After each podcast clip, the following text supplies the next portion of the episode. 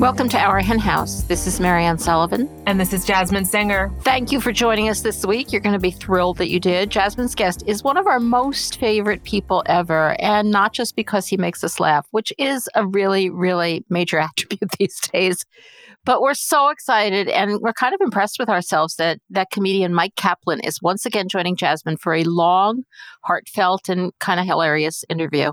I really do adore Myq. He was the guest on my two recent fabulous vegan virtual parties and he was everyone's favorite part. And then i was on his podcast recently broccoli and ice cream vegan ice cream obviously. And i was just prepared for your run of the mill interview. And then he kind of blew up my life in the process, like in a good way, in a way I needed. So we'll talk about that on the interview and we'll talk about it even more on the Flock bonus segment where I will be continuing my conversation with Myq. As always, if you're a Flock member, you will get a link to the bonus segment in your email on the Tuesday after this podcast episode goes up, or you can always find it in the Flock Facebook group. If you're not a member of the Flock and you can afford it, you can join for $10 a month at ourhenhouse.org slash donate. And if you are a Flock member, don't forget to join us for our Flock Friday Zoom calls at 4 p.m. Eastern. That's 9 p.m. Greenwich Mean Time. And we focus on how to be better activists, but we also really focus on how to take care of ourselves in what are still tough times. I mean, I think sometimes that even though things are easing, things are still really scary and it's even harder to know what to do these days. So I don't think we can say we're out of the tough times by any means whatsoever. Times are definitely changing, and that has been sort of uh, elevated in in in both of our lives recently because after a year of just doing curbside grocery pickup, we went into a grocery store, and I think we both were like a little bit, uh, you know, pummeled by the experience. I'm not sure pummeled is exactly the. I was overwhelmed by the experience. As I said to somebody, if only they'd been serving cocktails, maybe I could have managed it. But I also want to preface this, and I know you do as well, that we do recognize that we are once again in a position of being incredibly, bizarrely, truly privileged to be among the tiny minority of people in this on this planet who have gotten a vaccine. Anything we say that's complaining, you should ignore and just hate us for because we, but we do recognize that everybody else is still living in so much fear. I wouldn't say I have no fear, but I think most of my fear is is not terribly well founded. But it's hard to get rid of fear. It's hard to walk into that grocery store and not feel like, oh my god, oh my god, I'm in danger. Um, but I did go in. I got some broccoli and I got some bananas, and then I left. well, I did pay for them, but then I left. That was enough. That was enough. well, I noticed something when I went in, which is that, like, you know, in the past year, a couple years, few years, as veganism has risen in popularity by 600%, 600% more people identify as vegan than in 2014. We see these little articles here and there about such and such offers vegan this and that now. And, you know, it's always exciting. And VegNews obviously is like at the leader, uh, uh, is, is a leader of reporting on stories like, like that. But when I was in the grocery store the other day, maybe it's because I haven't been in in so long I, I, noticed I've never seen more vegan options. Like, I, for example, I was in the mac and cheese section, you know, just your general run of the mill mac and cheese section of the grocery store. And you mean like the boxes of mac and cheese? Yeah. yeah. And I saw like Daiya, and then I saw that Annie's now has like several vegan mac and cheese options. And oh. there were a oh. few oh. others. There were a few others as well. And, you know, like this sort of boggled my mind because when I first went vegan, you know, we you had to order it from Vegan Essentials or or you know another one of those stores that you basically got all of your specialty stuff at and the and the options tasted terrible. So now it's just it's everywhere. And I know it sounds cliche to say that oh there's vegan food everywhere, but it really was everywhere. And I was talking to my buddy Robbie Lockie, who was on our hen house not that long ago. He runs plant based news. And he was saying that in the UK, where he is, there's a vegan aisle in every grocery store, like specifically labeled vegan. That's crazy. I, yeah, I think it's really cool. I I actually I see the value of that and it did surprise me in a great way. But I also love the fact that the vegan mac and cheese was hanging out with the oppressive mac and cheese, you know, like because I'm not sure that non vegans would go in the vegan aisle. They think, oh, that's for them, right? No, I, I totally agree. It would be, I mean, I can understand why why supermarkets would do it, and I'm not sure there's any way we could talk them out of it because it's probably better for marketing. Because you know they don't care if if the non-vegans buy the vegan thing instead. they just want to sell mac and cheese of any variety, and they don't want anybody to to claim they got confused or anything like that. And they want the vegans to find it really easy to find their products and not have to bother them or think they don't have them. So I understand why they do it, but Beyond Meat took off because they got managed to get themselves in the meat area. With things that have to be refrigerated, it's it's easier to get them combined because mm-hmm. you like the milk vegan milks have always been in, in the dairy area because they're dairy and because they're not going to build a whole other milk section for them uh, that's refrigerated. It's not going to be perfect, but it's pretty damn exciting, and it is. It does make life a lot easier for the vegans, I suppose. Uh, all I did right. was go and get broccoli and bananas, and that's always been vegan, so it didn't really. And then I had to leave, so I didn't yeah. have these great. Oh, it's way more vegan than it used to be. Experiences that you did. Maybe next time. Maybe next time. Did you see that Dunkin' Donuts has all these vegan donuts now at Dunkin' Donuts locations? I think in the Netherlands, if I'm not mistaken. I saw that tweet and and I was shocked. Shocked. What do they hate us? They love the Dutch. They're like prejudiced against us in America. They're anti-American. Well, I mean, I wouldn't necessarily blame someone for being anti-American right now. Not to punish us by not giving us vegan donuts. I, that means it'll come our way, though, and then we'll, and then we'll have vegan Dunkin' Donuts. Oh, always looking at the bright side. That's you. so we also did venture out to a town near here in the Catskills, a town called Athens, not Athens, but Athens. So some people call it Athens and some people call it Athens. It's a whole thing. Yeah. We won't get into it. And we thought we would walk around that neighborhood, you know, little cute little uh, hamlet or what or small city, whatever you want to call it, large town with a downtown. And we looked on Happy Cow and there was nothing on it. So we just walked around instead. And right across the street from each other, there were these restaurants that had vegan options, which made me think, not only have we far exceeded my previous understanding of the vegan items in grocery stores, but now you don't have to rely on. I mean, Happy Cow is my favorite app and it always will be. And I should populate it with these vegan items. But there's so many restaurants that go so far outside the scope of Happy Cow that, like, you can just sort of be normal and walk around and look at a menu as a person who loves Happy Cow as well and who's frequently in a place and not doesn't know where to go, yes, you have to populate it. Have you put that that place in yet? Not yet, but I that will. we went to, which I can't remember the name you? of. No, it was called the Rooster. It was called the Rooster in in Athens. I'm old and I should not be expected to do that sort of thing. That's for oh, youngsters to populate Happy Cow. Yeah, young people have to fix the world to help the older out. I see. Now that they've been vaccinated and they can go to restaurants. Yes. Every, but on a, on a more serious note, Happy Cow is the best thing that ever happened to vegans. And I don't populate it all the time when I find something, even though I'm so grateful to whatever restaurant it is. And I'm so grateful to Happy Cow. And so, yeah, vow made. I'm going to, I'm, I'm going to do it. Though you should do this one. All right. I'll do it. Well, anyway, I think we should get to the interview with Myq. And he is, you know, like just uh, follow him. That's all I have to say. Follow, follow this conversation, follow him on social, follow his train of thought. It'll take you to lots of interesting little corners of your mind. Well, I have a, a lot more to say than that because I'm going to introduce him. And there's a lot to do when you introduce Myq. Uh, mm-hmm. Uh, so that's Mike with a YQ, in case you, you, you are not an aficionado yet.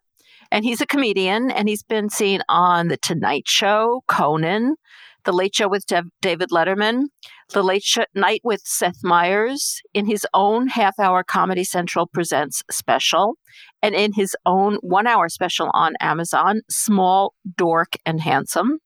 He has been a finalist on Last Comic Standing. He recently appeared on America's Got Talent. His album, Vegan Mind Meld, was one of iTunes' top 10 comedy albums of the year.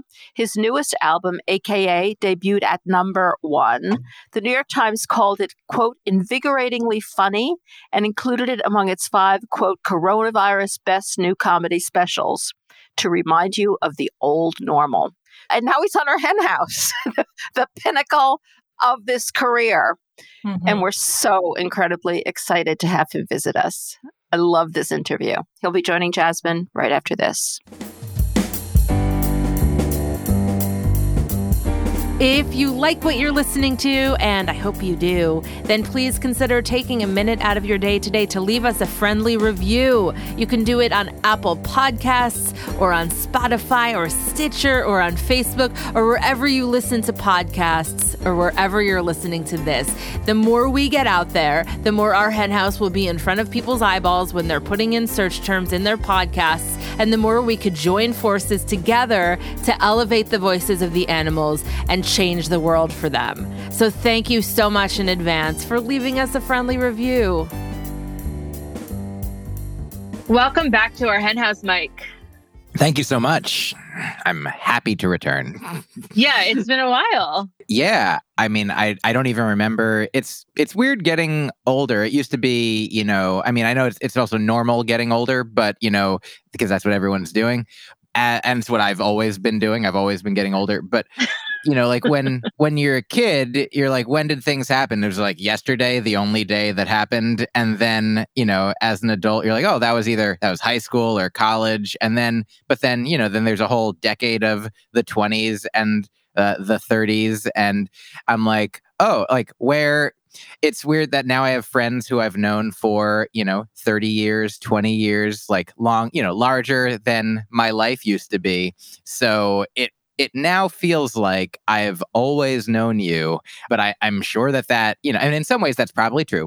But in other ways, uh, it seems like it has been a long time since uh, since I've been here, and I'm happy to be back. Yeah. well, thanks for joining us. This was a really fun conversation, and we'll talk to you soon. Absolutely. I'll see you again in 20 years. I don't know exactly when it was, but you were on our hen house well, you were definitely the first guest we had on the TV show version, which we then ran as audio. So I feel like that was around 2014 or so. So that might have been the last time you were on. And mm. you were very generous because you showed up at our studio in Brooklyn and we didn't have any idea what we were doing. And you just were so kind and like just went with the whole thing. So I've always been really grateful for you for that.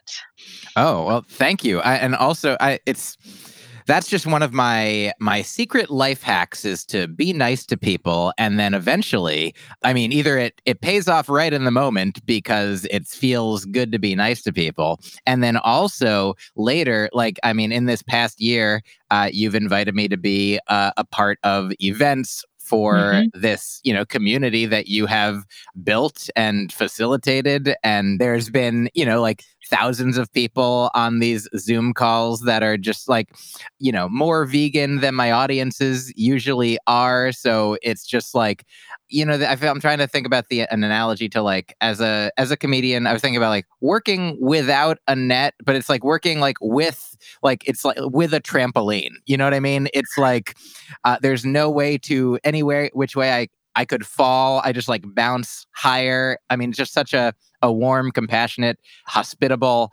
environment, all because I was nice to you in 2014. You know, I I didn't have to do anything to uh, build, you know, to this community specifically. I'm like, you you just like we're like we don't know what we're doing, and I'm like, well, that's fine. Nobody really knows what they're doing initially ever, same included. And then now, you know, uh, six seven years later, you're like, now would you like to do something now that we know exactly what we're doing? I'm like, I like doing it before. That's funny. Well, I will definitely make sure. In fact, there is something that I have no idea what I'm doing that we'll talk about in a moment that you inspired me about. Mm-hmm. But more on that in a second. I know it's early for you. It's like 11 15 a.m. and I know that's you're you're bright and early because you wanted to do this interview later than we usually do it with guests, which I thought was kind of funny because, of course, that's the case for comedians. Like, why would I even think that you would do a 9 a.m. interview with me? But do you feel like some kind of pressure when you get onto interviews to just I don't know, be funny or even conversations like with other friends, like, hey, this is Myq, he's a comedian. Like, do you feel like, oh shit, now I have to be, what if you're having a bad day? I think that that question is really funny in this way. I mean, and it might be like, here's the thing. I can't answer for any other comedian. Uh, so I'm glad that you asked me, the only person that I can answer for.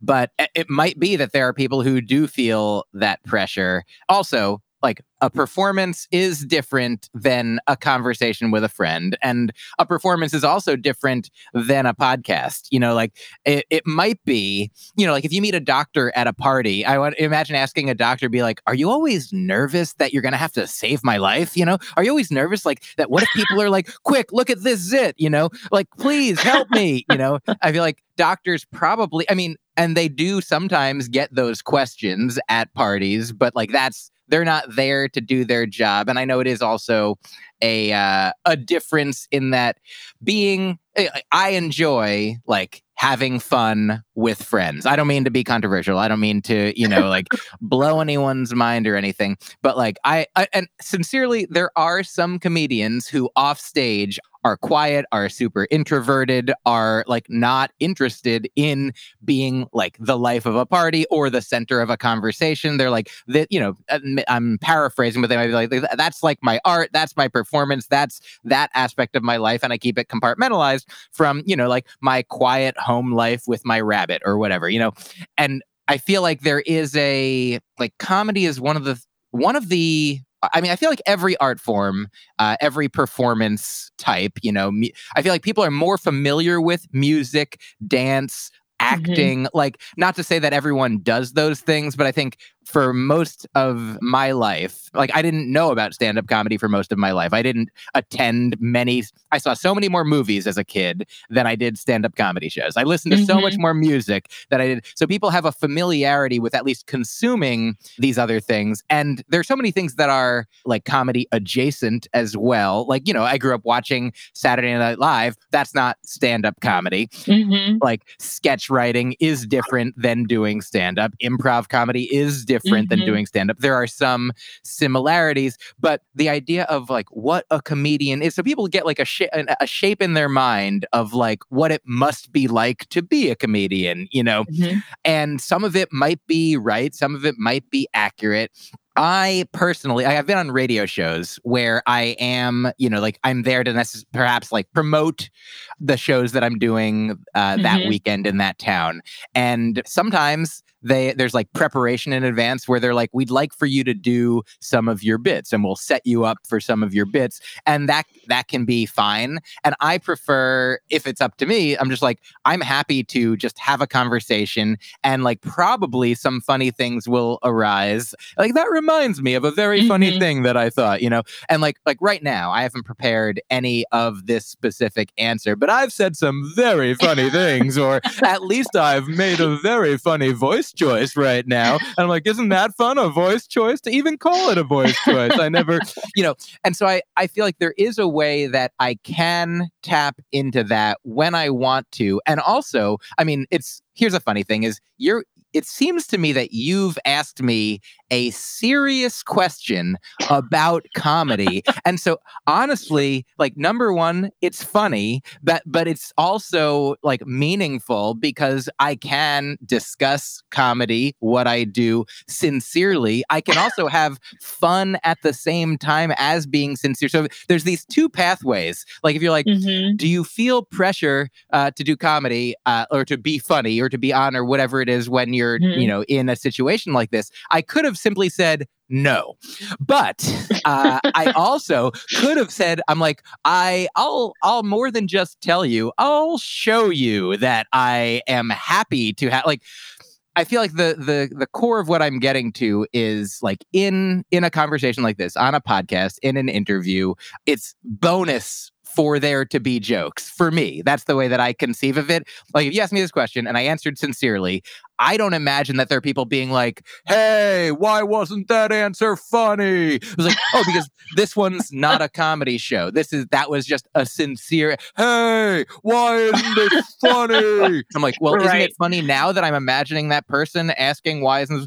okay, you got me, you know, and this isn't even like the way that, like, there's no one way that I'm funny, but I'm not normal. Like, my, my act isn't full of just imagining people's voices. Like, maybe it should be started starting now, you know, and uh, I don't want to like you know head. That's perhaps heading into Jim Gaffigan territory where he says things and then imagines an audience reacting to it. And so just want to cite my sources there. You know, Okay, standing okay. on the shoulders of various giants. I mean, he's not the only. He's not the only one who can imagine what an audience might say. And I'm not worried about his uh, team of lawyers coming after me. But the point is, I am like, for lack of a better, for a simplicity's sake, you know, I'm an extrovert. I do thrive on this kind of like, you know, uh, friendly, inspiring, you know, like Mhm. warm, welcoming environments where people, you know, having conversations with people who I care about, with people who know me and love me, or, you know, like enjoy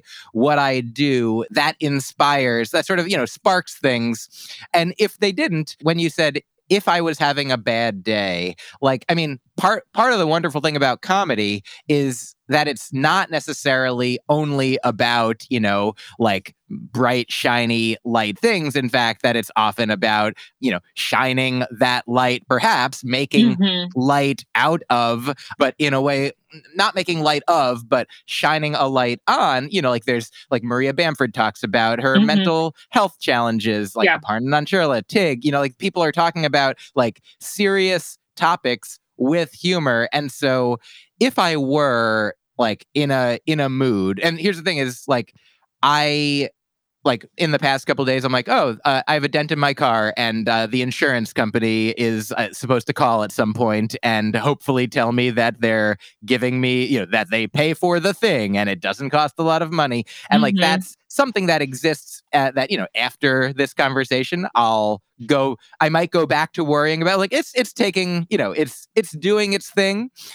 Right. I'm not going to have this whole conversation be about my concern for my car and its well-being. So there is a you know, sometimes compartmentalization, but also just the fact that like to to be asked by a friend like how are you to be to connect with somebody to like what is you know which i feel like i'm always just grateful for like if i have the time to answer if i have you know the friend who actually cares the person who is really present wanting to know like what or in this case not even just how are you but a more Mhm. specific measured you know thoughtful question about my life and my work and and the interaction between the two and how that all operates like i have such gratitude for you and that and this whenever like right now and whenever this mm-hmm. sort of thing happens that it more often, you know, brings me, you know, not away from whatever concerns I was having, but towards, you know, this more peaceful, centered, you know, energetic, mm-hmm. enthusiastic place that I love being be in in a way that I'm like, well, no, now I'm at work now. This is my this is my job. The, the time to make the comedies, you know, and it's it's fun.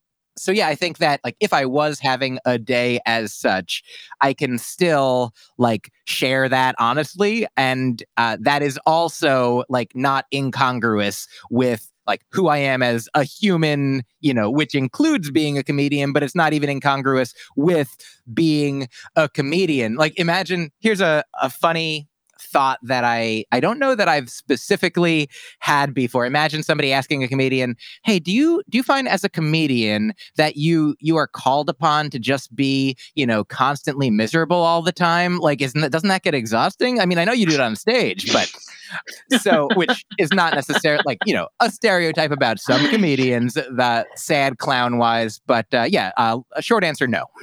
Well, okay. Oh my God. All right. I have so many questions. So, you actually just said something that made me think about uh, the self deprecating comedians. And that is Mhm. not my jam. That's not something I enjoy, especially when people are being fat phobic about themselves, which is a lot of women comedians do that. And it, it's like, I just it it it it breaks my heart. It breaks my heart that they're doing that in front of people and and normalizing it somehow. So can you sort of speak to like the whole self-deprecating humor and like wh- what your take is on it and you know how you Myq bring up your own truths but somehow you do them very thoughtfully and not self-deprecatingly Oh man, I mean, I don't know if I'm going to be good at talking about this topic because I'm just not good at self-deprecating. I'm only good at self-appreciating. And great question. First, have you seen the the one woman show uh, Nanette? Yeah, of course, like a billion times. And I saw Hannah Gadsby do Douglas live in LA, which was recorded for Netflix. Excellent. I, I feel like she talks about like this kind of thing so so much, so well, so extensively, like from her own experience. And like I can here's mine is like I'm vegan and I've been vegan. I think I for about as long as I've been a comedian. So I've hmm. always been doing vegan. Like I've been vegan, yeah, since about 2002 ish, and that's about when uh, I started doing comedy as well. And I'd been vegetarian a few years before that, and I was pursuing music before that. So that's how you become a, a vegan. I, I, understand your audience mostly already is, but if you want to go uh, even further into it, uh, start doing comedy. I think that helps in a way. okay. I, I, don't know exactly the mechanisms all involved, but uh, that's how that's how it worked for me.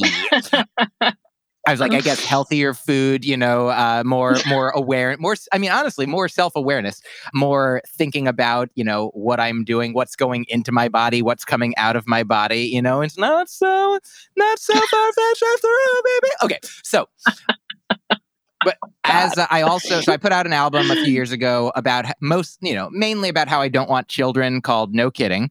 And I have at times in my life been a, a polyamorous identified open relationship person and i have at times been an atheist identified person and i have am now more recently uh, into like psychedelics in a specific way that i've found valuable and meaningful and so i've talked about all these things in my comedy in in ways that i always had to, or if not had to, at least I was aware that most people who were watching my comedy, uh, that most audiences in general, like, you know, performing in the places that I am, uh, exception being in front of your audiences, you know, like or very specialized. Like I've performed at psychedelic like conferences, and mm-hmm. then it's mm-hmm. like, wow, it's the the same kind of you know warm, welcoming, like home vibe. Mm-hmm. That I'm like, oh, like I don't have to, you know, like you you go, you're talking to a friend, you're talking to your family, you're talking to somebody who's known you, you're talking to somebody who has similar experiences. Like they're they don't have to. All the prerequisites have been read. You know, you don't have to start at the in the with the beginner's manual. Mm-hmm. So, but I remember like I, maybe you know this that one of my first like vegan jokes that I ever wrote, like on on my first album, Vegan Mind Meld, that was, came out about 10 11 years ago like the the way that i would introduce the topic to mainly a you know non-vegan audience I, re- I think I recorded for a non-vegan audience. Uh, you know, I, didn't, I didn't check everybody. You know, it's like, oh, it's your business. Um, but uh, I would say, I'm vegan. Are there any other douchebags here? And I remember that. Yeah. and so, I mean, on the question of self-deprecating, like that to me, like I wasn't like, I truly believe that I am a douchebag and I'm looking for my fellow douchebags in the world. Right. But I I felt it was not necessary but like sufficient. It was it because there are there are these assumptions that people have, these connotations that people read into vegans, you know. Mm-hmm. If the same way like with anything, I remember several years ago, I forget if we talked about this on my podcast, but I read about like in a survey that people were given about feminism and it was like 80% of people said they didn't identify with the term feminist, but also 80% of the people said that they like they were asked about all these different feminist right. views and and points and they were like, mm-hmm. "Oh yes, mm-hmm. I of course believe that all genders should be treated fairly mm-hmm, equally mm-hmm. paid the same you know be able to feel safe and what have you.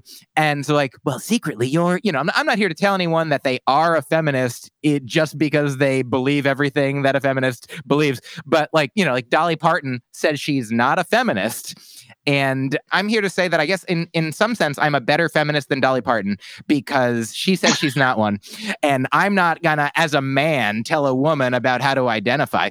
Um but as a, so I feel like the reason that people responded the way that they did, saying uh, that they're not a feminist, even though they believe everything that uh, feminism stands for is because Mhm. the word carries connotations that are not even like they're they're stereotypical and not based it, certainly not based in the reality of all or even I would say most lived feminist experiences and Mhm. similar in veganism like people might have the image the stereotype the idea of like the the loudest most Mhm. annoying you know vegan that not like it's so hard to even imagine it now like a, a new joke i'm working on uh, about this is like, can you believe vegans always talking about how they don't want to harm any living beings if they can avoid it? Can you believe that they want there to be more happiness and less suffering in the Mhm. world? Like, can you believe?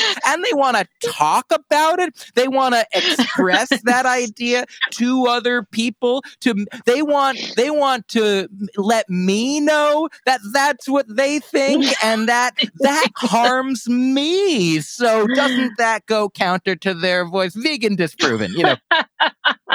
And so I, it's hard for me to the farther i get like at the beginning of my comedy career when it was more like i'm glad to also be now attracting you know the people who want i want the people who would love my comedy to see my comedy. Mhm. if love my comedy then uh, then great. I hope that you i hope you don't see it you know? I don't want i'm not i'm not trying to convert or you know any like everybody has to make their own choice. Like i'm not trying to convert anybody to my comedy. Like i want you to discover it and be like oh this is for me. I've been i've been a fan of yours this whole time and i didn't even know you.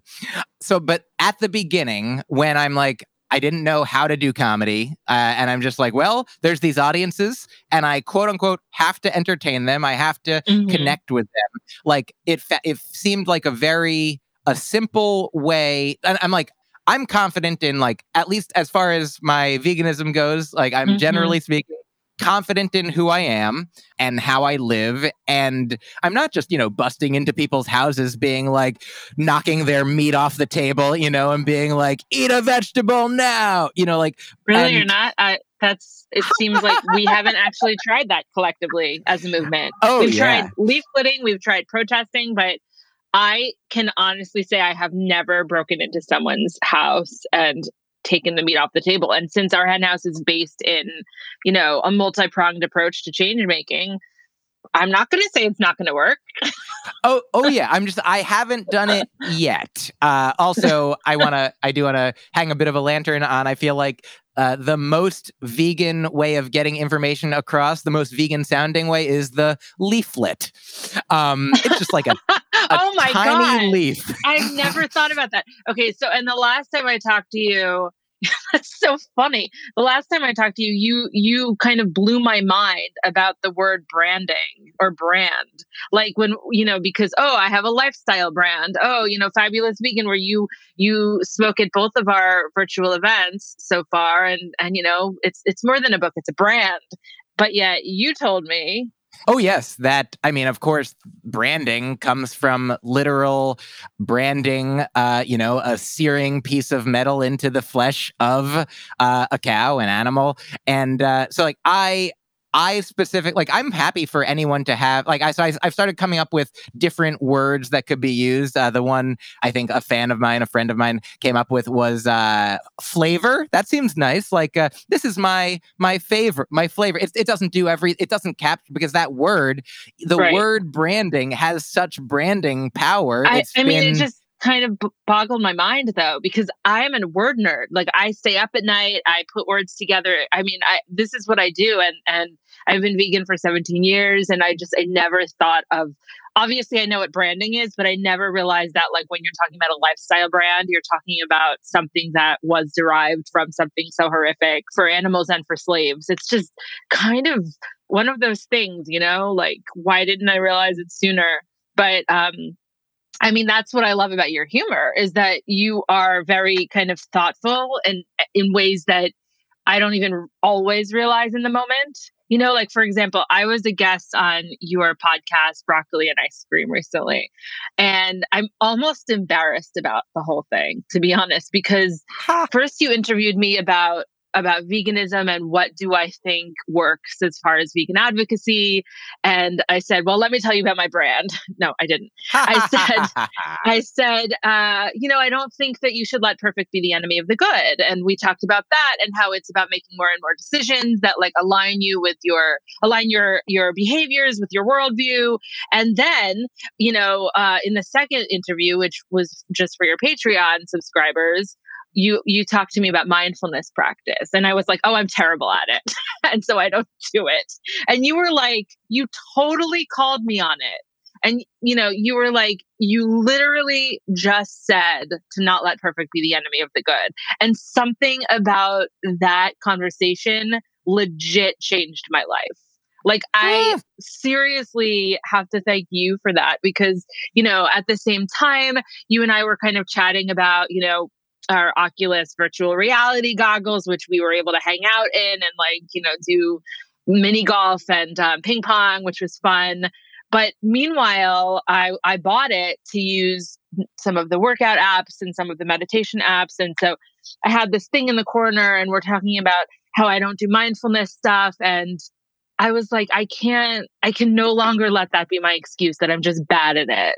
It is just, it's just like hiding behind an excuse. And so probably the next day I started. And I have not stopped since. And that was a few months ago. And it's been, it has elevated my life. That's amazing. I'm so glad to hear it, uh, and I'll I'll be happy to take complete credit.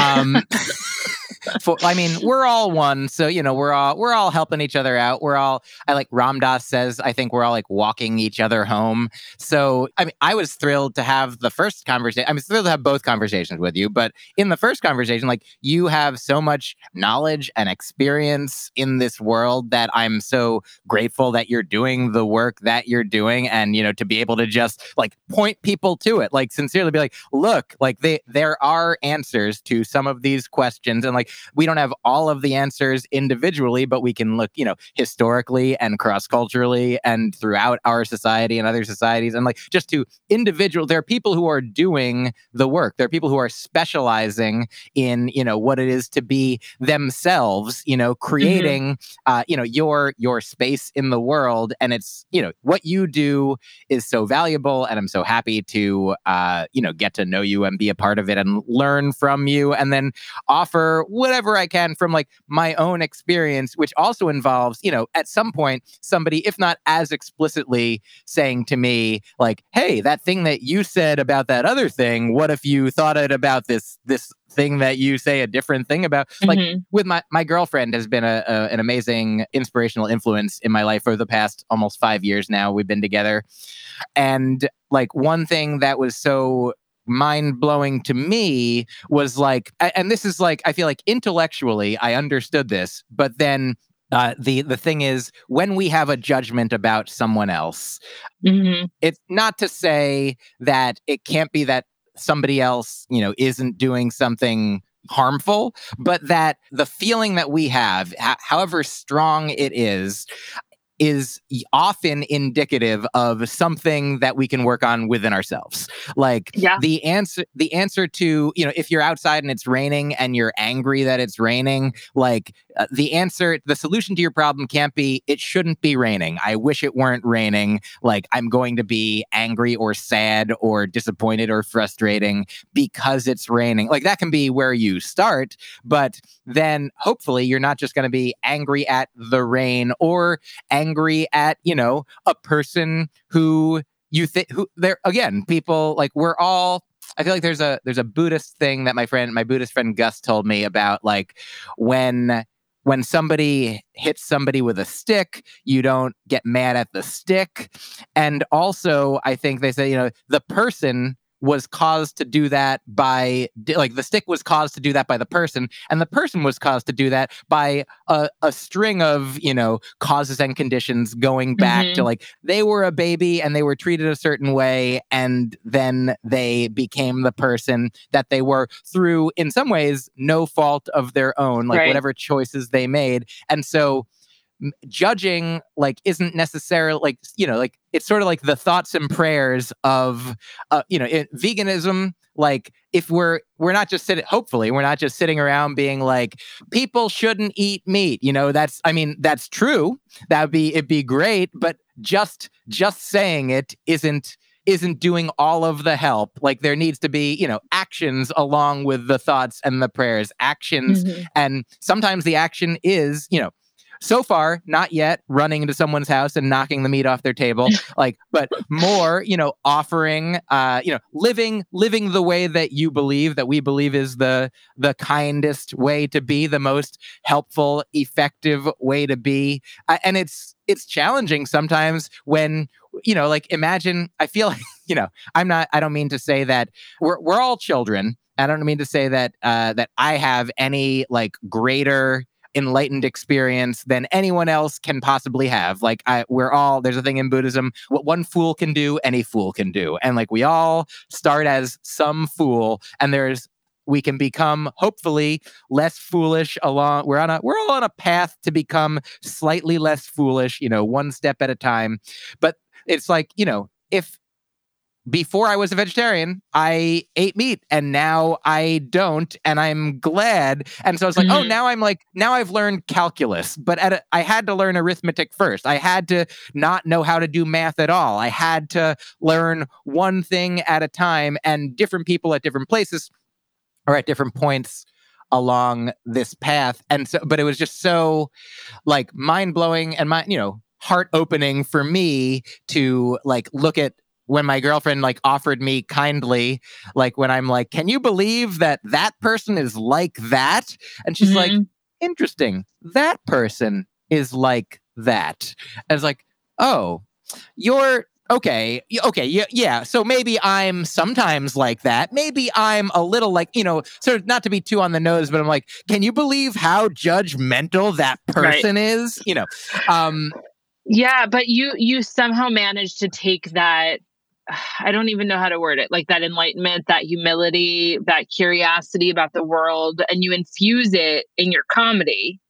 But I don't know eh, how you and I'm a, I'm Buddhist curious for sure, but there's sure. a lot I don't know. But um, uh, I'm I, how, how do you do it without being self righteous? Because like eh, this is kind of a question for all vegans, for all the vegans who are listening to this right now. Like how do you show up non-judgmentally understanding that you're further along in some capacity maybe but someone else is further along in another capacity and especially when you're putting it on stage in front of you know in front of all these people who are watching you and they like want to be entertained and they want to like have something uh, allow them to be um, thought provoked and and and yet you do so with humility I guess I'm I'm just I know I'm babbling a little bit, but I'm trying to figure out how you can show up with this like deeper understanding of the world and of animals, put it on stage and not look like you're making fun of yourself or the animals or other vegans. Sure. Uh, well, thank you. That's a, a very kind question that I'll also tie back to the question you asked earlier about self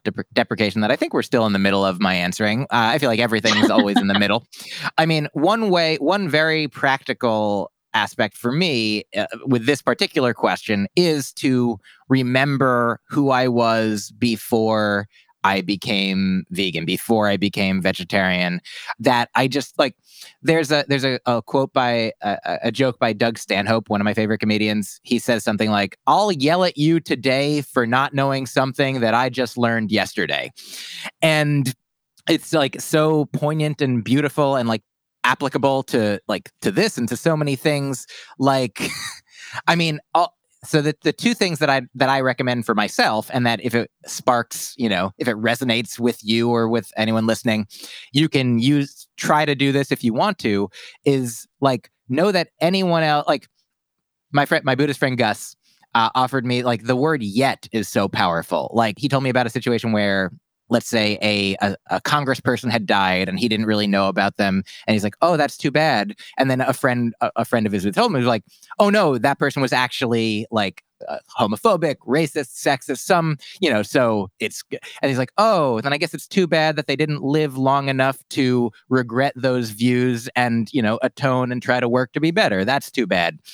And like they didn't, they didn't improve yet. Mm-hmm. Like every, like mm-hmm. I know that unless unless you started life as a as a perfect vegan, you know, a gold star, you know, like n- didn't even didn't even drink your mother's milk, you know.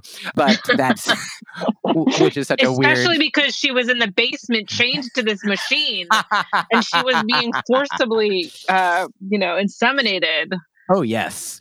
So most I'd say most vegans and most vet, mo- most people who are now vegan at one point in their life weren't. And I know some people did like realize, like had their eyes opened as a child, and that's great. But also, we can know, like, you know, you and I both were adults. Like, we were as adults we didn't always live the way that we do now, which is good because that means that we are progressing. That means that mm-hmm. we are mm-hmm. learning. That means we are evolving, that we are positively changing.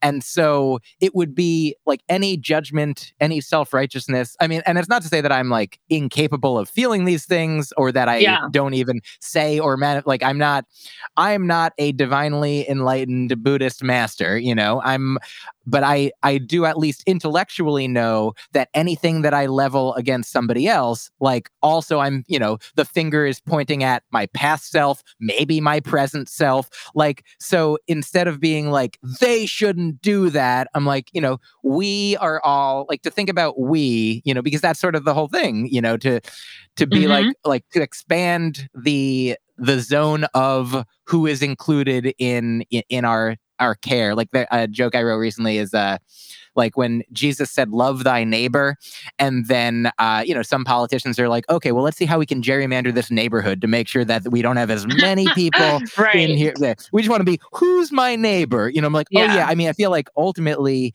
everyone every sentient being is you know our our neighbor in as far as we can care for, you know, the increasing the happiness, increasing the pleasure, increasing the joy, and the root of those things, and decreasing the suffering and the root of those things.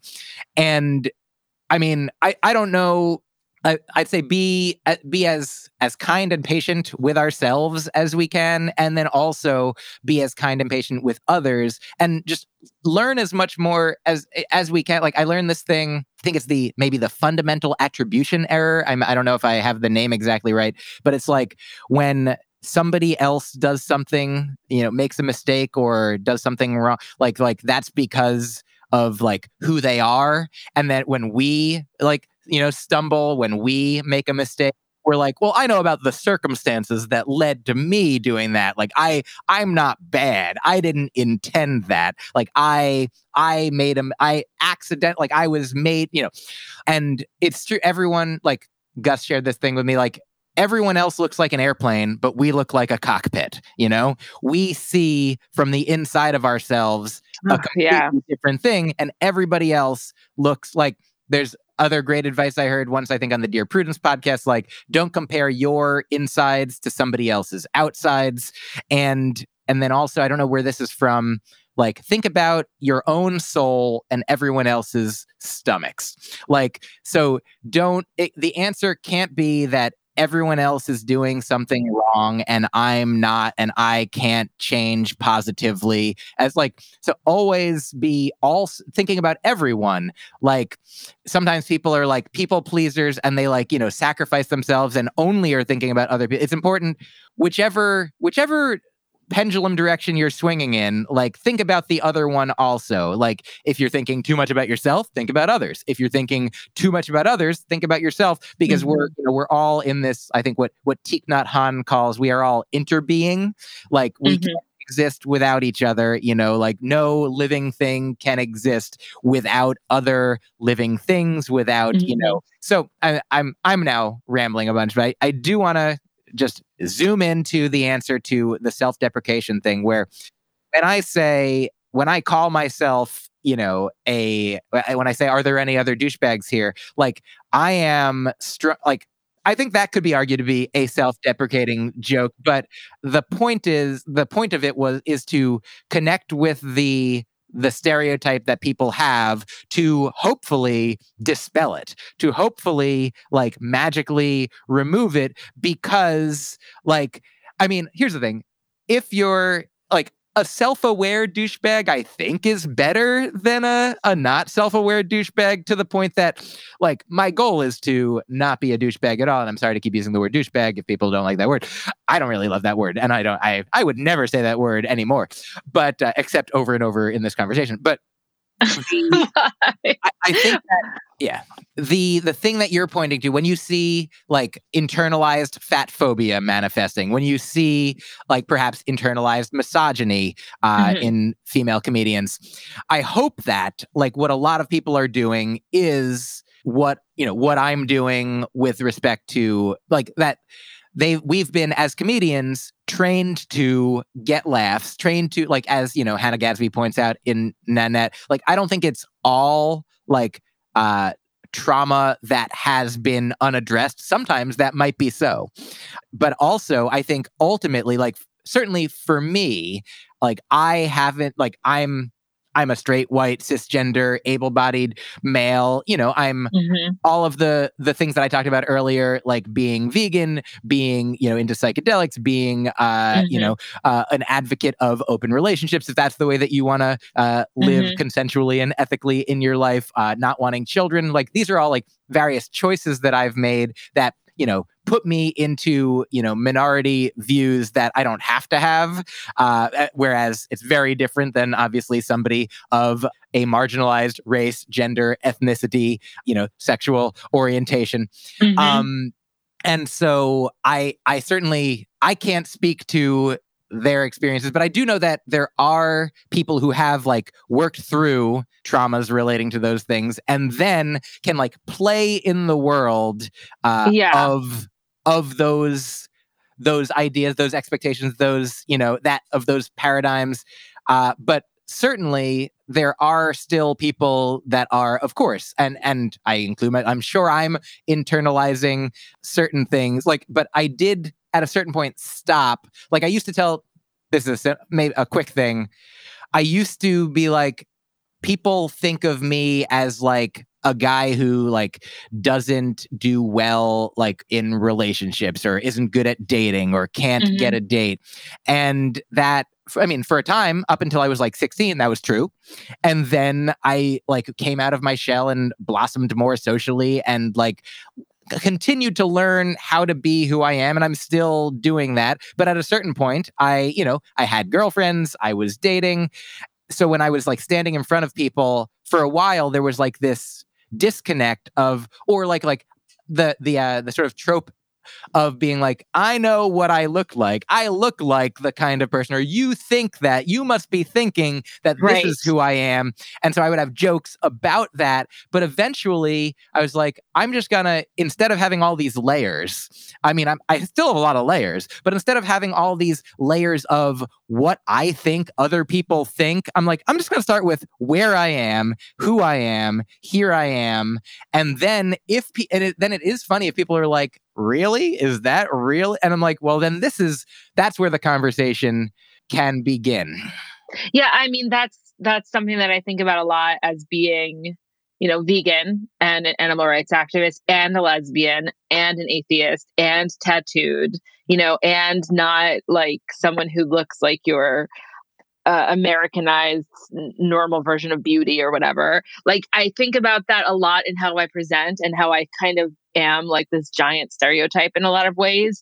And sometimes I wish it sometimes I think it, it works against me as a vegan to to also be a lesbian, to also be uh, you know, all of the other things I just mentioned because I feel like people have an idea of who I'm going to be and how I'm going to be before I even walk into the room and what i'm trying to do is change the world for animals and and and encourage people to go vegan. And so if they see all of the what they perceive to be radical ways that i present i'm not sure that that's going to ultimately lead to my goal. You know do you have any thoughts on that Yeah, I think you should stop being a lesbian and get rid of your tattoos and uh, change your entire body and mind and consciousness and spirit in a way that would make other people more comfortable. You know, um, I mean, I I do sincerely. I I when I started doing comedy, there was like another uh, vegan comedian who was like yelling a lot, and I I was like, I think that that is effective sometimes. At the time, I was like, I don't want to do that. Uh, it's not my style of comedy. It's not my style of being. Uh, and you know, not to say that like if a comedian yells, like Lewis Black is a very you know gentle, soft-spoken man off stage. He's very kind, and then on stage he plays this character. He yells as his character, mm-hmm.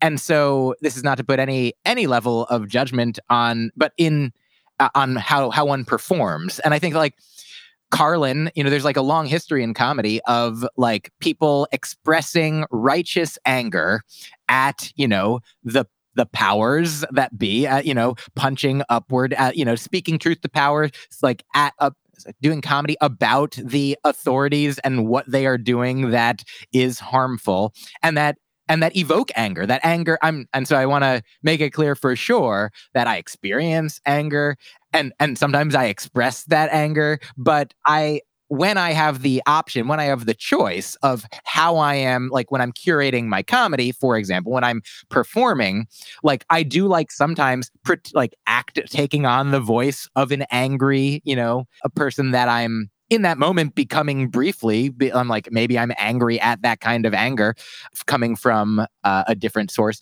But the question that i that i sort of ask myself is like do i want to do i want to help peacefully like you know move move forward? Or do i want to help angrily if i could theoretically like have the same effect? If i could be guaranteed like and this is the, everything is interconnected and but just you know to, if we could do a scientific experiment and be like hey you're going to have the exact same effect on the world uh, if you do this angrily or if you do this uh, if you can do it calmly, then I would prefer to feel calm while I am hopefully affecting the same change outwardly and inwardly. And also, I do think, and this is not to tell anyone else how to live, but personally, I feel that I think I do have more of an impact when I do so calmly.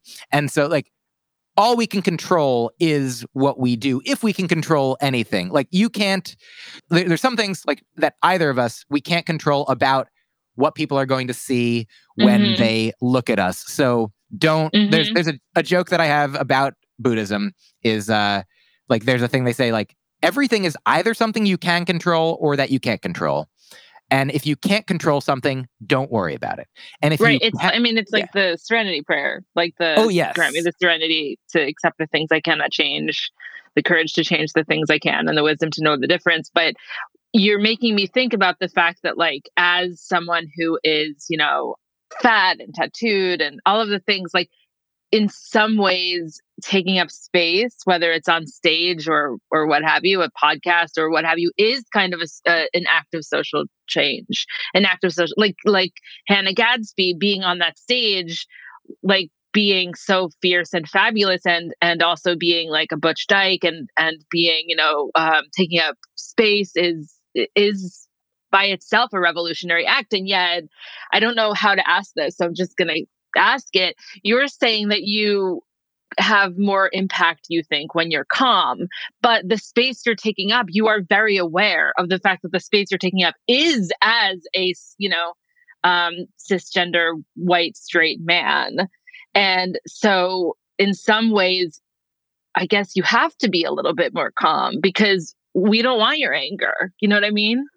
Oh yeah. I mean i'm very aware that uh, and I become more and more aware that when I say things like this, like, this is not, I'm not offering advice to everyone or even necessarily anyone except for myself. That's a, I mean, that's a, a very good, uh, like, focus on the point that, like, there are there are people of color, there are queer people, there are uh, people who have had the experiences that I, in this lifetime, in this incarnation, have not had, and thus have no direct insight into what it is like and what is a reasonable and natural reaction. Like I read, you know, read stories all the time and hear stories from friends about like, you know, a woman comedian who if she says something that makes a group of people feel a way. she gets death threats and threats of sexual assault, you know, that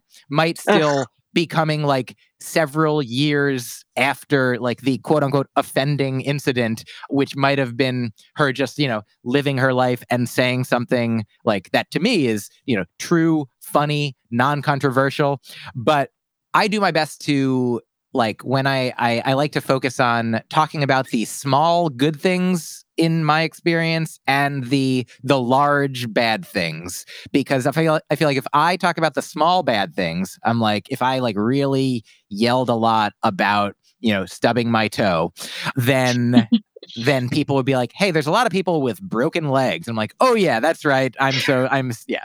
Right. I mean, I was worried when I was saying that. I don't mean to be like you know, so Myq, I'm going to put you in your place. I'm going to out marginalize you right now. I'm going to, oh, you know, no. like, and, and because what I think you do so well, and I'm trying to figure out how you do it, is that you speak up for like a lot of marginalized communities.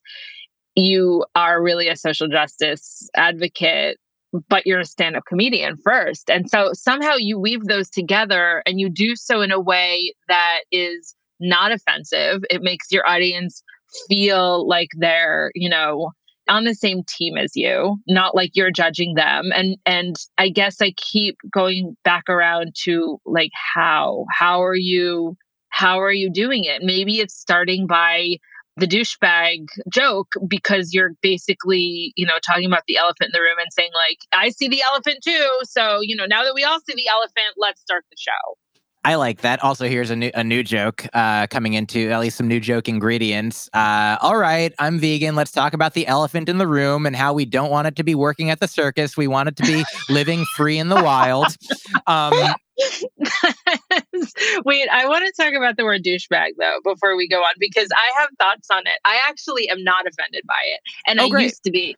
So mm. I want to say that I used to be offended by it because I thought it was like misogynist, and then I realized that you know douches can also be for assholes. And so ah. I stopped seeing it as a misogynist thing that was only tied to like a human who has a vagina. So I never thought I would talk about this on our hen house. But I, I just wanted to put that out there because we have a very sensitive, you know, very sensitive audience, I think, sometimes. And I wanted to just sort of normalize the word douchebag uh, for them.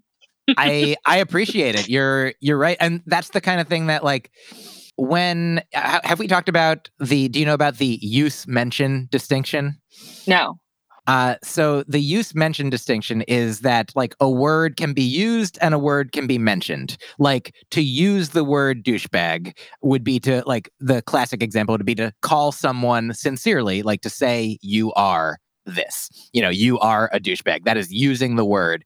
But mentioning the word is saying like sometimes people call other people or themselves douchebags, right? That is not using the word, it is mentioning the word. And like this comes into play. Like, I mean, I'm glad we're using this word.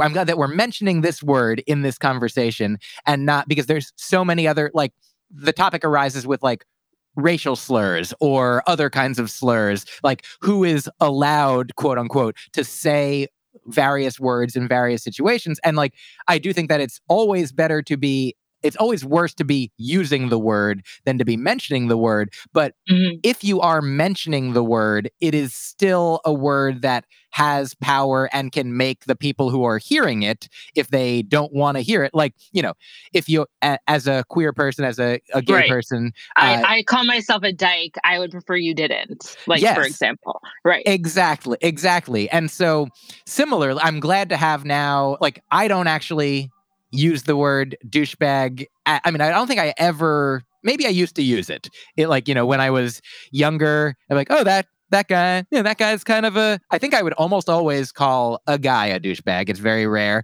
Uh, mm-hmm. So, uh, you know, the the good the good kind of uh, sex discrimination uh, or gender discrimination. um, you know, taking back the power, the good kind. But I'm and I and I think my discomfort with it now like I saw you I wrote that joke, you know, over 10 years ago. I recorded it and then I don't tell that joke anymore. I only like mention the joke for this particular reason. And also I'm glad that in the joke I am calling myself it. I mean I'm like this is mm-hmm. who I am or who maybe people might think I am the same way as you you can self-identify however you want use it's important for you to use all the like use the the language that makes you feel good that you think is true of and you. I can take the power away from someone else who's using it in a in a mean way, you know, like all of the words, dyke, fat, whatever. Like I can just say, yeah, that's what I am. I have it's two, my word. Two things, if go, I may. Go, go, go, go fuck yourself, you douchebag. I mean, it's my word. There's there was a a comedian who I was, I think we started out around the same time in Boston, and she sadly passed away, a, uh, I think, a couple years ago. Her name was Alana Devich, and she was a lesbian and super funny, and had this one joke that does have the the word the lesbian D word in it. Do you mind if I share it with you? For the sake of the conversation, yeah, I think you did enough disclaimers. Go ahead. I ahead. appreciate it. That that other D word.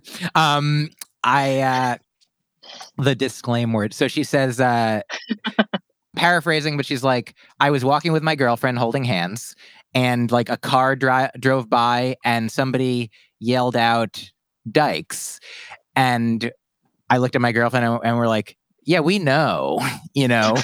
She's like, I and she says, I actually like have a similar reaction when I see women holding hands, but I just don't, I don't use the same tone. I'm always like, Dykes.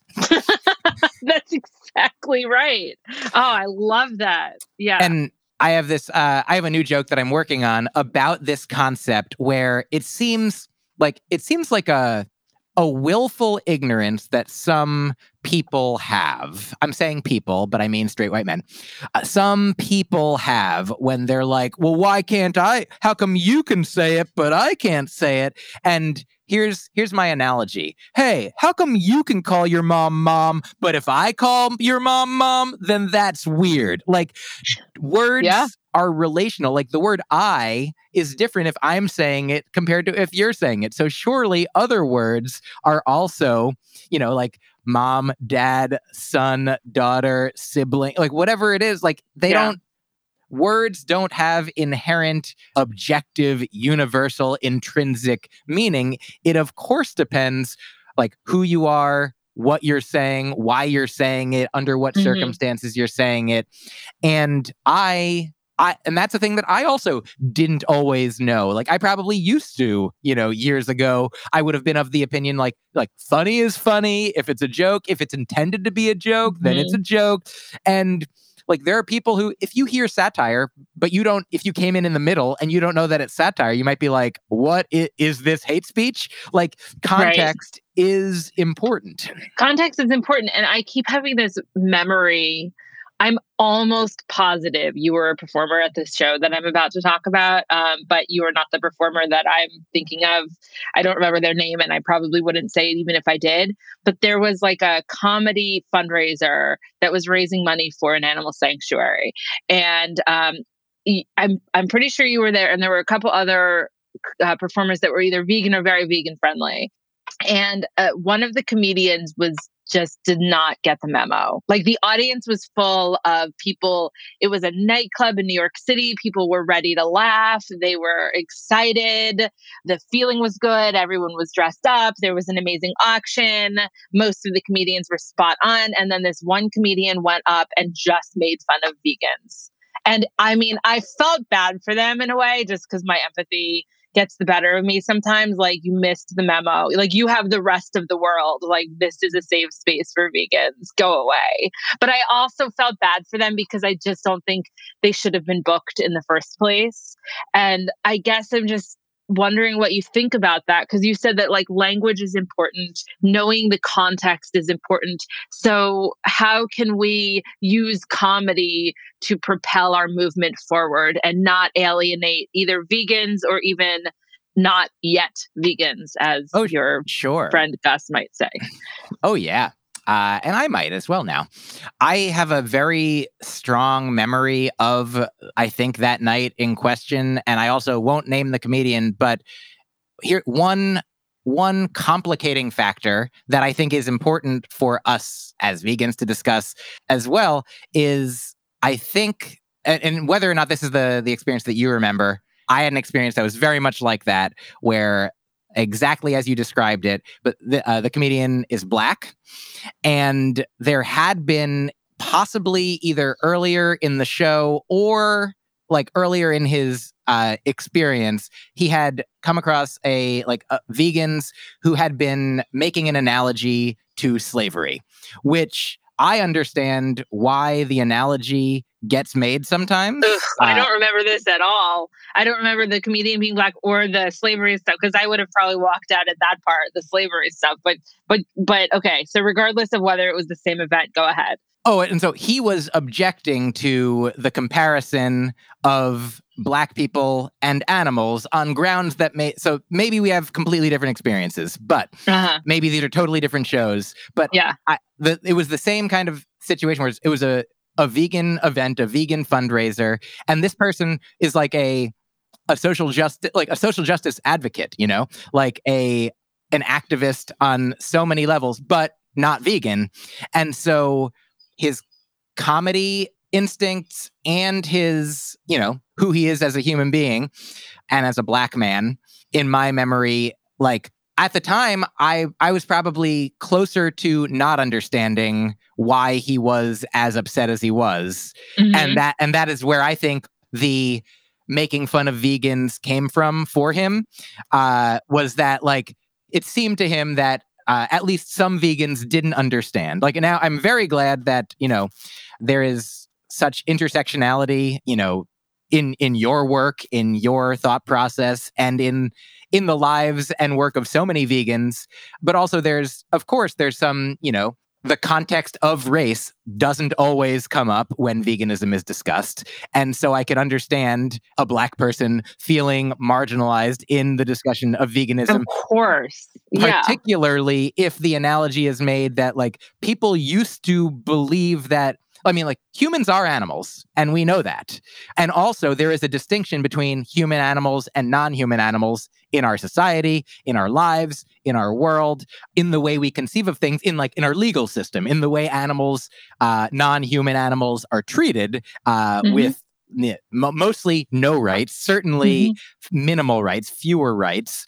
And that is also how it used to be for Black people legally. They did not have human rights. They were not considered human. They were considered less than human animal wise. They were like white humans uh, and then Black non humans, is the way it was. And I mean, I'm not, I didn't discover this. Like, I'm, uh, I'm merely, I, I, all, I mean, at some point it was pointed out to me or at some point I did discover like I was like, "Oh, this this is so."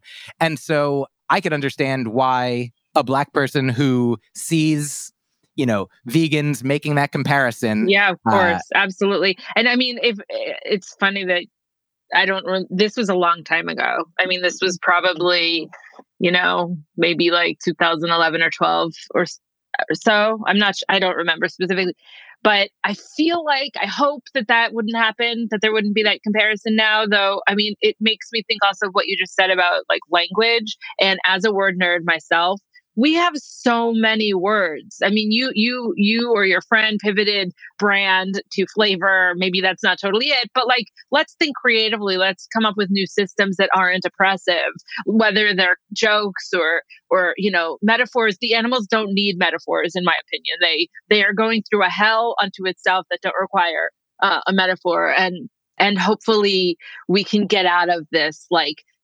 ridiculous infighting about should we say Holocaust or should we not? Like, no, let's not say it. Let's instead talk about what is actually happening to animals. Do we say slavery? Do we compare it? No.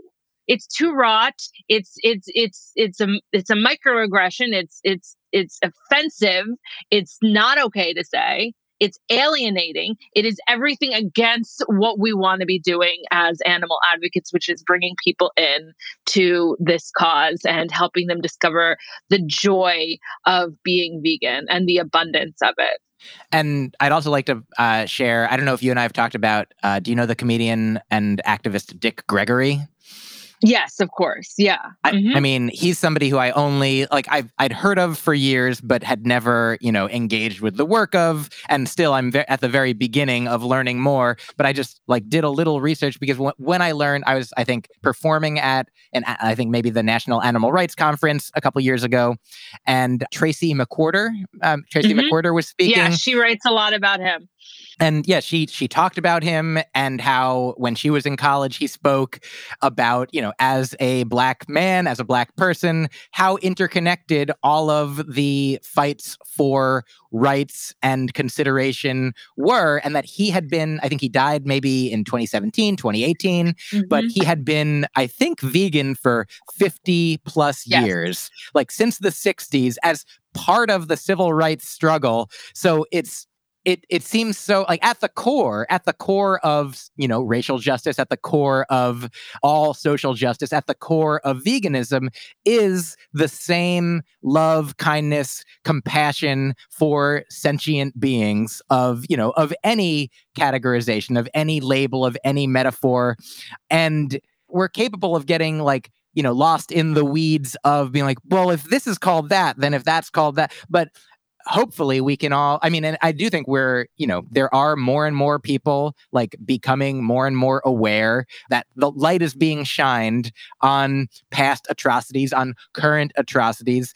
And and hopefully and there's people that are doing as much uh, work within as also without. And that is also a part of it. Like, if you want the world to be more peaceful, one thing that you have absolute control over more than anything else is your own state of mind. If if you have control over anything, your actions, your thoughts, your beliefs, what you do, how you spend each day. Uh, so this is all about your mindfulness practice again.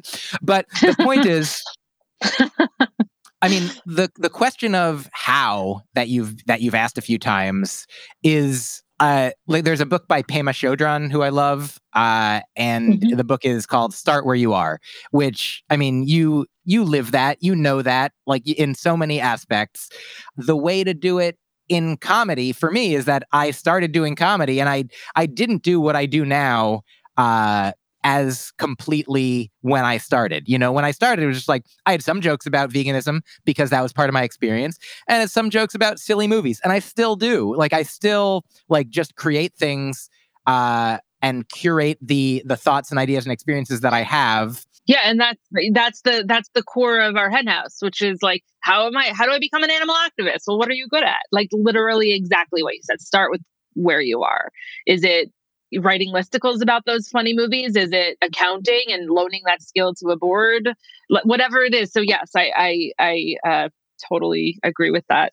And if you want, if you want there to be more comedy, if you want there to be more humor in like you know what you bring, like you are funny. You are you're not a stand-up comedian specifically by trade, by profession, but like you are funny. And where so much humor starts from is like what some of it is like what you think is funny, but some of it is like for me, like I was saying, like if there are audiences full of people uh, that are not like me, then it might be just funny to be like, this is who I am.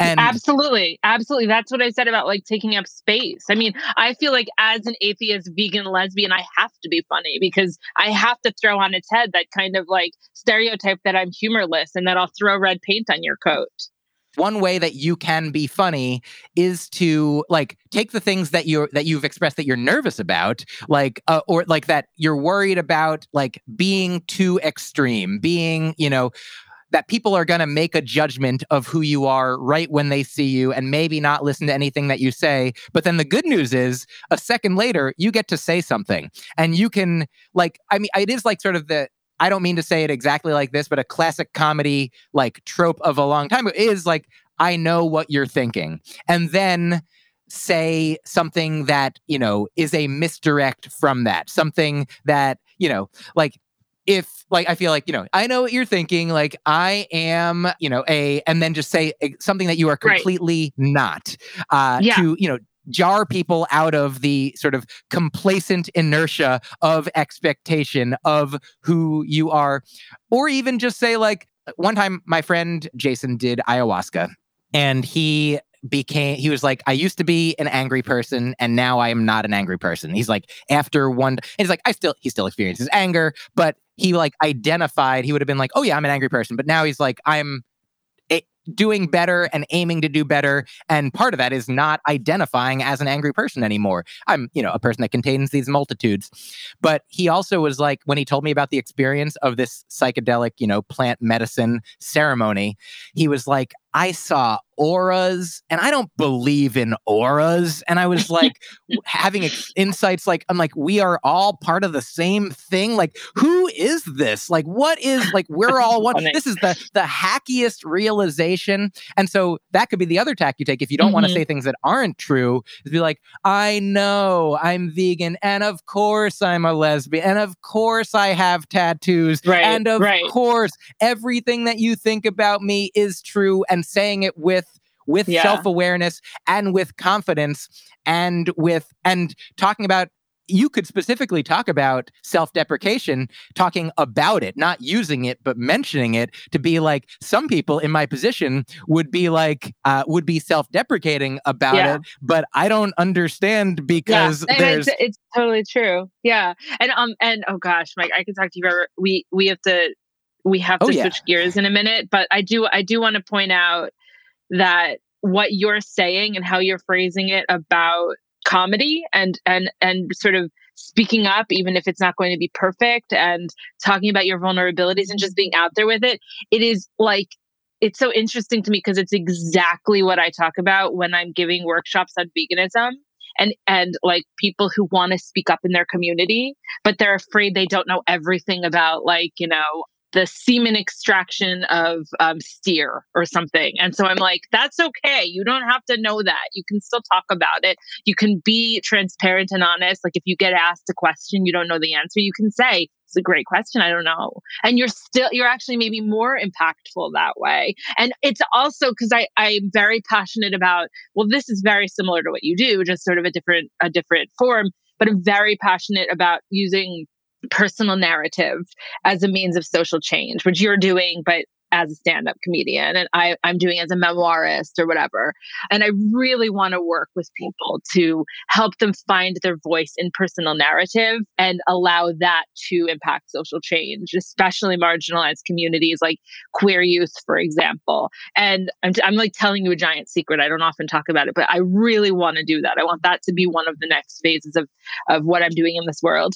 And it's true. It, we have to just be kind of realistic and transparent and not ashamed of our vulnerabilities and not ashamed of the parts of us that are still learning and growing. And it's i'm hearing myself say this and i'll call myself out on the fact that at the beginning of this conversation i told you that i felt a little ashamed uh, when you talked about the mindfulness practice or lack thereof that I had when I told you, "Oh, I can't do that," and I and I just said, "Oh, I'm kind of ashamed in retrospect." But truthfully, there's no reason for me to be like just like vegans who who are pre-vegan and then one day they go vegan. I was someone who was really struggling with like developing a mindfulness practice that resonated with me and that conversation with you was very, you know, revelatory for me. But I was doing it, I was leading up to that point before that. There's no shame in that. No, I think that things like shame or regret, like, you know, if we have harmed people or animals or in, you know, physically or emotionally in the past, like it makes sense to, uh, or ourselves in the past, it makes sense to acknowledge that and reckon with it and do what we can to apologize and make amends. And then I like to see like using regret as fuel for positive future like being the way that you want to be for positive change. Like it's great that you're that you know things now and that you have ideas now that you didn't before because that means that you're heading in the direction that you want. Like most of us aren't done yet. I don't want to speak for everyone. Maybe some people are done, but I'm not done and you're not done. And that means that being able to look back at who we were and p- potentially cringe a, a little bit and be like, oh, you know, hopefully we can see it as endearing to be like, oh, I didn't know. I was a younger child. I was more ignorant. Like, because that's there's a, a woman named Lynda Barry who is a uh, a teacher, a cartoonist, or a, a comic writer and an artist. And one of the things that she says in one of her books, which is like she's like a in teaching, uh, it's sort of like a Zen koan. She says something like, "How old do you have to be to make a bad drawing?" Hmm. Because you Oh, never I look love at that. Oh yeah. And another related thing that I saw once that I don't know where it comes from, like some some wise teacher, the best time to plant a tree was 20 years ago and the second best time is now. Ah, Ugh, so, I love that too. like, Yeah, don't be upset about the trees that you didn't plant before. Just start planting trees. Yeah. Well, you're planting a lot of trees and seeds here. I always enjoy our conversations. I hope you'll hang on with me for a few more minutes for our flock. But before you leave, can you just tell the Our Hen House listeners like about your new album and how they can follow you online and support your efforts, uh, become Sure. a Patreon, and uh, learn more about the world of Myq Kaplan? Thank you. I'm happy. I'm happy to talk more about myself. Um, so Myq Kaplan is spelled M Y Q K A P L A N. If you search for that on any social media, you will get jokes on Twitter and Facebook and some posts on Instagram and eh, put it in anywhere. I am a stand-up comedian. I have many albums, including my most recent one, which I am the happiest with and most proud of, though I do love all of them back uh, from Vegan Mind Meld, though I was a baby comedian then. So uh, know that some things on it I might not say now, but uh, but I do like. There's a lot of wonderful. There's a lot of great vegan material on all of my albums, but the most recent one is called AKA, and it's all about love and kindness and not murdering. And there's at least a track or two of uh, some uh, hardcore vegan goodness in there. And then I do have two podcasts myself. One that you were on, Jasmin, of course, called Broccoli and Ice Cream. Ice cream, of course, metaphorical or cashew based, etc. No actual ice cream harmed in the making of the podcast, but I talk to people about the works and joys of their life. Uh, one episode comes out free each week at least, and then one is available on my Patreon, which is at patreon.com slash Myq Kaplan. And then just uh, my other podcast is called The Faucet, where I don't have guests. I just talk myself, stream of consciousness, turn on the faucet. And that comes out at least once a week as well for free. And uh, the only other thing, oh, yeah, I just started doing, releasing a weekly newsletter that is full of jokes and other joke like things that I call art nuggets. Uh, and that's at myqkaplan.substack.com. You can get a free one every week. And or uh, if you subscribe or superscribe, as I call it, you get almost daily. Uh, I'll send out a couple jokes, word things, fun thoughts, poems. I really enjoy doing it. And uh, if you want to get, so there's a, there's a lot of me to take in. If you were only going to do one thing, I'd say listen to the album, AKA, but also I'd say do everything. Perfect. All right, stay on the line with us. But Myq, thank you so much for joining us on our hen house. I I love the opportunity to take your brain a little bit, and I look forward to continuing this dialogue. Always. Greetings, everybody. This is Jasmin Singer, and I wanted to make sure you knew about my new book, The VegNews Guide to Being a Fabulous Vegan. Look good, feel good, and do good in 30 days. Want to be fabulous? Go vegan. Maybe you're interested in it for the food, maybe it's the animals, or maybe climate change has got you thinking. Whatever your reason, maybe you don't quite know where to start.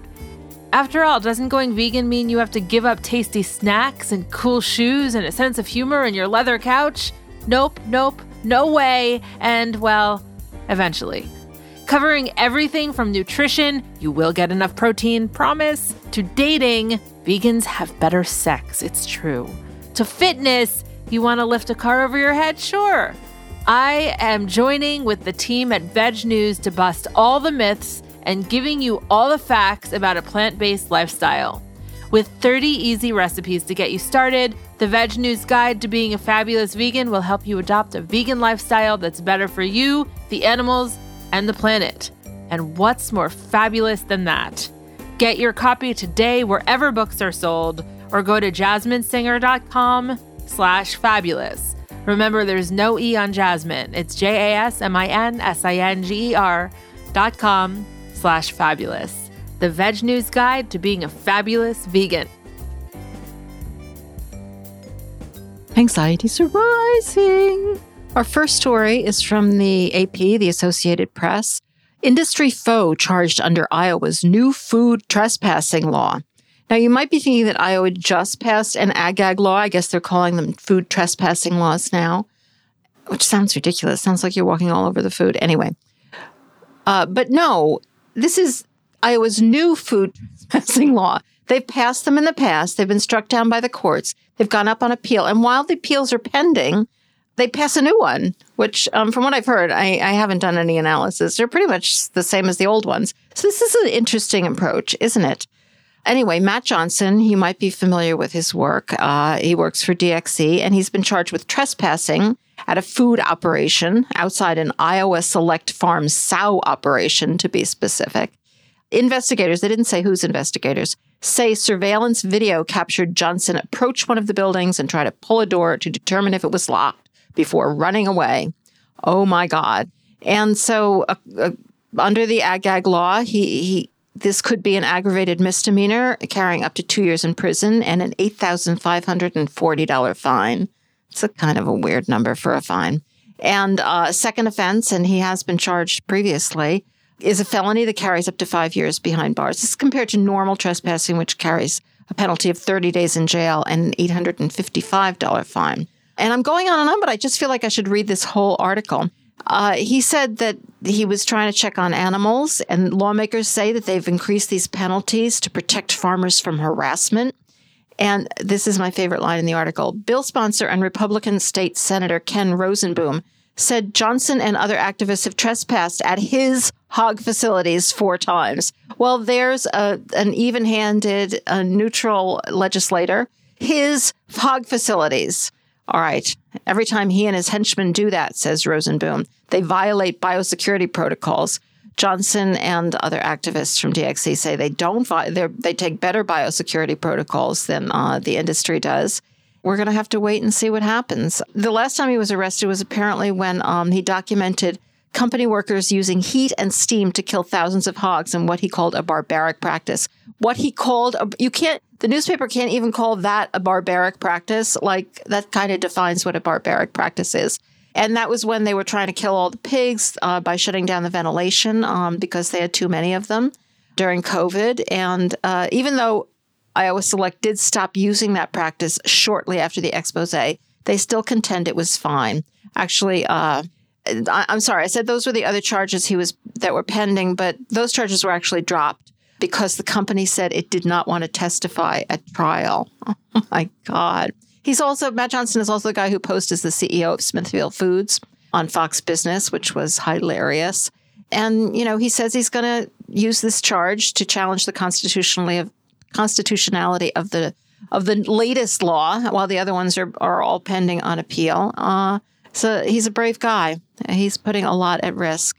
And the industry just does not know what to do with him, does it? Other than charge him with with ridiculous crimes. Uh, I just hope they don't get away with this. I just really hope they don't. Blue Peter call on kids to go meat free as part of Green Pledge. All right, Blue. This is from across the pond from the UK. Blue Peter is apparently a children's show with a character uh, known as Blue Peter, and they give out badges for um, for kids doing good things, and and so they put out this pledge to to do environmentally friendly things like for kids, um, like turning off lights, drinking from reusable bottles, and choosing a vegetarian option for a meal. They can get a uh, badge for that. As this article starts up, but the meat free move prompted backlash, with one farmer left, quote, disappointed. They're just, this is just ridiculous. They're so upset because children don't know anything about this, and this is giving children bad information. Um, one said, I'm very disappointed as a farmer and a father as well. They are saying don't eat meat, which is just a sweeping statement. So what he suggests is that is that children should learn about food production, like the fact that there's a lot of grass and grass can be produced easily and you can't grow crops. So that land will produce top quality proteins, which are beef and lamb. You know, it's always best to leave the actual animals out of it. Well, have they not heard about the fact that animals who are grazed produce enormous amounts of methane, which is a hugely harmful climate change gas? I mean, like, what what true information do you want these kids to have? But he wants them to show them facts and give them the opportunity to to um, make up their own minds. They need to hear about seasonal food, locally produced food, environmentally friendly food, regenerative agriculture. Yeah, these are little kids. Maybe you need to make it a little simpler for them. Like, stop eating meat. Sounds like a great idea. They got a lot of pushback about this, a lot of pushback. This is my um my favorite. This is from Countess Bathurst. They have countesses in the UK. I find this very worrying. Turning electrical appliances off? Absolutely. Using less plastic? Brilliant idea. But pushing food choices onto children will only cause family and personal conflict. It's way too far. Think um, Countess, uh, the Countess uh, eats meat herself. I would kind of bet on it. So they are responding. The the BBC and others are responding in a totally nervous Nelly kind of way, and they're going to make clear on the show and on their website which has now been updated to reflect that buying seasonal food or local grass fed meat can also make a difference to climate change. Yeah, local grass fed meat can make climate change worse. That's the difference it can make. That was me, not the, U- the BBC. And next week, presenter Richie Driss will be visiting a family of Welsh farmers to discuss how they rear livestock sustainably. So their anxieties rose, and, you know, everybody said, Oh, sorry. Sorry, we're sorry. Oh, very disappointing. Very, very disappointing. And our final story this week is a letter that was um, written to The Guardian in response to uh, an article about the fact that fish can feel pain. And this is from, this letter was written, I think, by a fish scientist, probably. Yes, emeritus professor of zoology at the University of Bristol. And I'm not going to read this in, in, in my pathetic attempt at a English accent, even though I'm so tempted to, but I'm not going to. Your article states that fish, quote, contrary to previously common beliefs, feel pain, unquote. This is misleading. And he goes on to say that for survival, all animals have to be able to detect and escape from things that might harm them. And so they have sensory systems. And pain is, is a conscious sensation experienced by humans. and we know other humans feel pain because we can communicate with each other. We can only guess that other mammals, birds, and possibly also reptiles with large complex brains like ours will also experience pain. So apparently, the only way you can know anything about whether somebody's experiencing pain is if they tell you. And even that, it seems to me, could be dicey when it comes to humans because humans lie all the time. But anyway, apparently, the only way we, we, we can guess, we can guess, you know, we don't want to go too far. But fish, well, we can't even guess there apparently because the idea that they should feel pain are only based on experiments that show they detect and learn about noxious stimuli. So they know the the pain, what would presumably be pain causing um, things are are there. I think that's what he's saying. Um, many also show a release of hormones which raise alertness and help in escape. But showing that they detect and have a hormonal response to noxious stimuli does not mean they are conscious and feel pain. Well, you know, like let's make the bar impossible to ever scale. like, like what? Like, yeah, we can kind of not know ever know anything, so let's not ever do anything. He does go on to say, which, you know, after he's completely undermined the argument. However, we should still campaign for improved welfare conditions for all seafood animals. They're not seafood animals. They're sea animals. Anyway, why should we do that, Alan? Uh, you know, uh, this is I, I since we can't be sure, why should we do that? Like you've just undermined all of the arguments. Said because we we just can't be certain. We can't be absolutely certain. Well, I can't be absolutely certain that you can feel pain, Alan. So um, why would we campaign since you've just undermined all of the arguments or done your best to? Oh, these poor fish, these poor fish. Why did they have to get stuck on this planet with us? And that's it for this week's Rising Anxieties. Well, that's it for this week's show. As always, if you like the podcast and if you're able, you can support us by joining the flock at ourhenhouse.org slash donate for $10 a month or $100 a year, or you can make whatever donation you're comfortable with. Another great way to support us is to leave a fabulous review wherever you listen to podcasts or on Apple Podcasts. Or you can like us on Facebook or follow us on Twitter or Instagram at Our Hen House. If you shop on Amazon, you can use Amazon Smile using Our Hen House as your favored charity. And of course, tell your friends about us. If you're one of our listeners who already supports us, thank you so much. I'm Jasmin Singer. Thank you to my co host, Mariann Sullivan. That's me. And to Jen Riley for her work in producing this podcast, and to composer Michael Herron for the music. Thanks to Jocelyn Martinez for her work doing research, and for Eric Montgomery of Podcast Haven for his work editing.